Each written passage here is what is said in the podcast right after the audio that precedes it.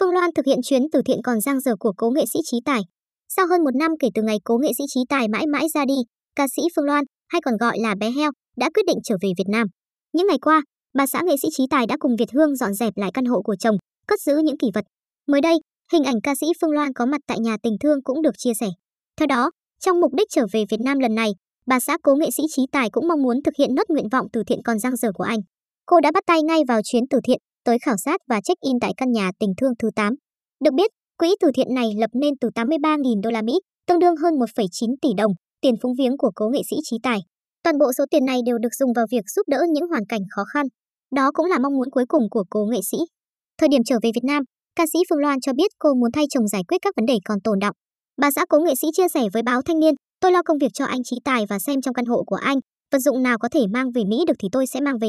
Tôi chủ yếu giải quyết những việc còn tồn đọng của anh ở Việt Nam. Không phải tôi về bán nhà rồi qua Mỹ luôn không về nữa đâu. Tôi vẫn còn người thân ở đây nên thỉnh thoảng tôi vẫn về.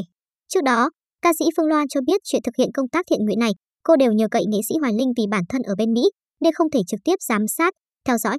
Thời điểm nghệ sĩ Hoài Linh vướng vào lùm xùm về chuyện từ thiện, nhiều người tự hỏi số tiền ở quỹ của cố nghệ sĩ Trí Tài sẽ đi đâu về đâu. Chị bé heo đã chính thức có lời giải đáp. Theo đó, cô cập nhật những hình ảnh liên quan tới quỹ từ thiện kèm dòng chia sẻ ước nguyện của anh đã được thực hiện. Hình ảnh đăng tải cho thấy hai cây cầu mang tên Chí Tài 1 và Chí Tài 2 đã được xây dựng ở Cà Mau. Hai công trình này đi vào hoạt động từ tháng 4 năm 2021, trên biển cũng có ghi rõ quỹ từ thiện nghệ sĩ Chí Tài và nghệ sĩ, khán giả. Điều này cũng khẳng định cho việc quỹ từ thiện của cố nghệ sĩ Chí Tài vẫn đang được thực hiện và đi theo đúng tâm nguyện ban đầu của cố nghệ sĩ. Và cho tới nay, căn nhà tình thương thứ 8 cũng đã ra đời giúp cho nhiều mảnh đời khó khăn.